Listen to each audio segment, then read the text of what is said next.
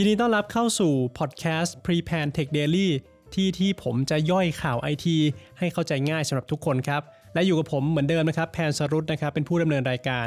มาในพอดแคสต์ EP นี้นะครับ เป็น EP ที่ 4 แล้วนะครับ ก็จะเป็น EP ที่ผมจะมาสรุปข่าวที่น่าสนใจประจำสัปดาห์ ก็ไม่เรียกว่าประจำสัปดาห์ล้วกัน เพราะว่าจะลงทุกวันนะครับ เอาเป็นว่าวันนี้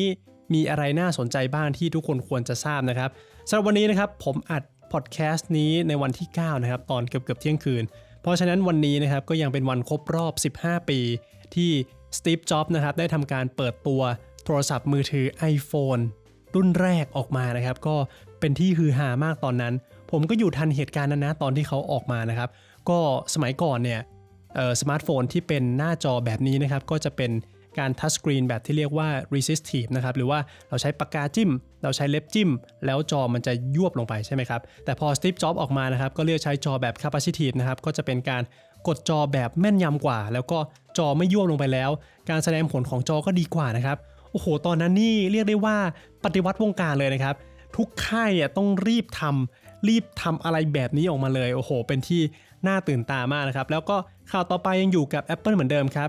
iPhone SE นะครับ iPhone รุ่นประหยัดนะครับหรือว่ารุ่นบัตเจ็ตเนี่ยก็มีท่าทีนะครับว่าจะเปิดตัวในงาน Apple Event ที่จะจัดขึ้นในเดือนมีนาหรือว่าเมษาที่จะถึงนี้นะครับ เพราะฉะนั้นใครที่กำลังจะซื้อโทรศัพท์ใหม่ แล้วก็เป็น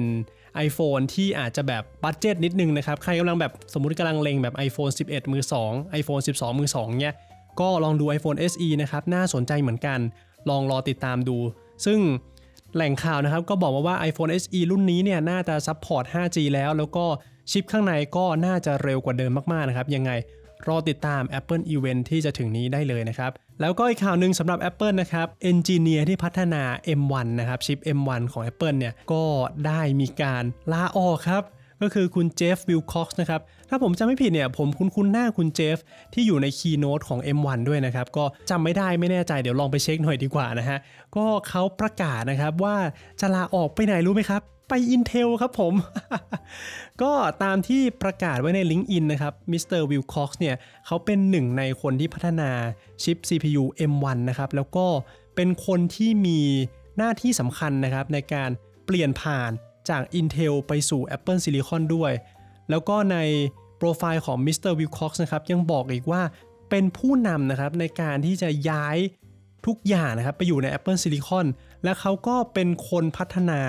SoC หรือว่า System on Chip นะครับ หรือว่า T2 Core Processor ที่ใช้ใน Intel Mac ตอนด้วยนะครับ โอ้โห สุดยอดมากๆนะครับ เราก็ รอติดตามข่าวจากทางฝั่ง Intel ได้เลย ว่าจะมีอะไรมีกลิ่นอายอะไรที่เหมือน M1 หรือเปล่า เพราะว่าล่าสุดนะครับ Intel Gen 12 ที่เปิดตัวในงาน CES 2022 เนี่ย ก็มาขิงเรียบร้อยแล้วนะครับว่าจะเร็วกว่าชิป M1 Pro M1 Max แน่นอน ยังไงก็รอติดตามนะครับ เพราะว่าผลประโยชน์ของการแข่งขันนี้ ตกอยู่ที่เราผู้บริโภคแน่นอนครับ มาต่อที่ข่าวที่ 4 นะครับ กับ Samsung นะครับ Samsung ได้ปิดตัวนะครับ App Store ของระบบปฏิบัติการไทเซนถาวรแล้วนะครับ ถ้าเกิดใครไม่ทันนะครับ จริง ๆ สมาร์ทโฟนของซัมซุงเนี่ยเคยใช้ระบบปฏิบัติการ Tizen นะครับ แต่ว่าอยู่ใน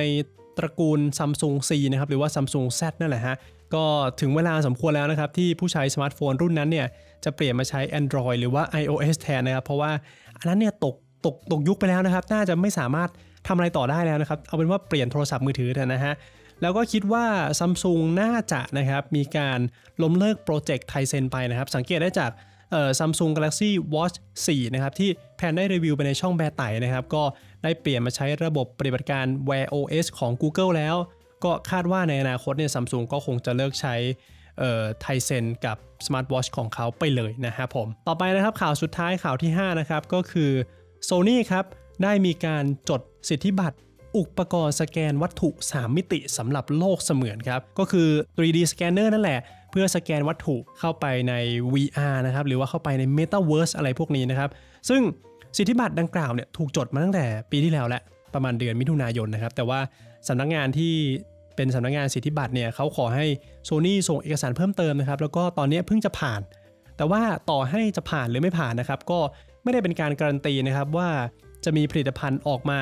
เป็นการสแกน 3D สแกนเนอร์อะไรอย่างนี้นะครับไม่ไม่ไม่มีอะไรมารองรับครับแค่ Sony เขาจดสิทธิบัตรนี้ไปแล้วนะครับ ซึ่งปกติเนี่ยบริษัทเทคในอเมริกานะครับถ้าเกิดเขามีการคิดค้นอะไรใหม่ๆเนี่ยเขาก็จะรีบจดสิทธิบัตรไว้ก่อนครับเป็นการจองที่ไว้ ถ้าเกิดบริษัทอื่นจะต้องการใช้สิทธิบัตรนี้ในการออกผลิตภัณฑ์จริง ๆ เขาก็ต้องมาจ่ายค่าใช้เทคโนโลยี หรือว่าจะซื้อสิทธิบัตรไปอันนี้ก็แล้วแต่ตกลงกันนะครับ หรือว่าเป็นการจองเพื่อให้ค่ายของตัวเองเนี่ยได้ มีโอกาสที่จะพัฒนาโปรดักที่เกี่ยวกับสิทธิบัตรนั้นๆนะครับ ก็คิดว่าข่าวทั้งหมดทั้ง 5 อันก็น่าจะเป็นข่าวที่น่าสนใจที่แพนเลือกมาให้แล้วกัน หรือว่าแพนสนใจก็ไม่รู้นะ จริงๆ ก็อยากให้ทุกคนสนใจด้วยนะครับ เอาเป็นว่าถ้าเกิดใครฟังอยู่แล้วชอบก็ มาคอมเมนต์บอกกันได้นะครับใน IG หรือว่าอยากให้แพนพูดข่าวอะไรเนี่ยก็คอมเมนต์มาได้เพราะว่าตอนนี้มันยังไม่ค่อยมีช่องทางที่จะให้เราคุยกันเท่าไหร่แพนก็ไม่แน่ใจว่าปกติแล้วเนี่ยคนที่ฟังพอดแคสต์เนี่ยเขามีการโต้ตอบกับผู้พูดหรือว่าสปิเกอร์ยังไงนะครับยังไงก็ทักมาใน IG แล้วกันแพนคิดว่าแพนสามารถตอบได้แน่นอนนะฮะก็สำหรับ